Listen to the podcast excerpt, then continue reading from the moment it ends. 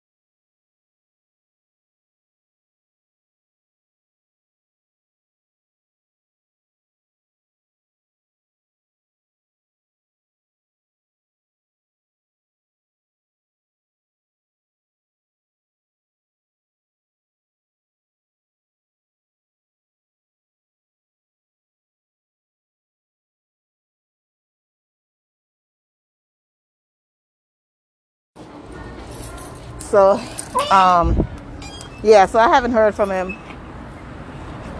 which I'm not sure why he called. I don't, I don't understand why people do that.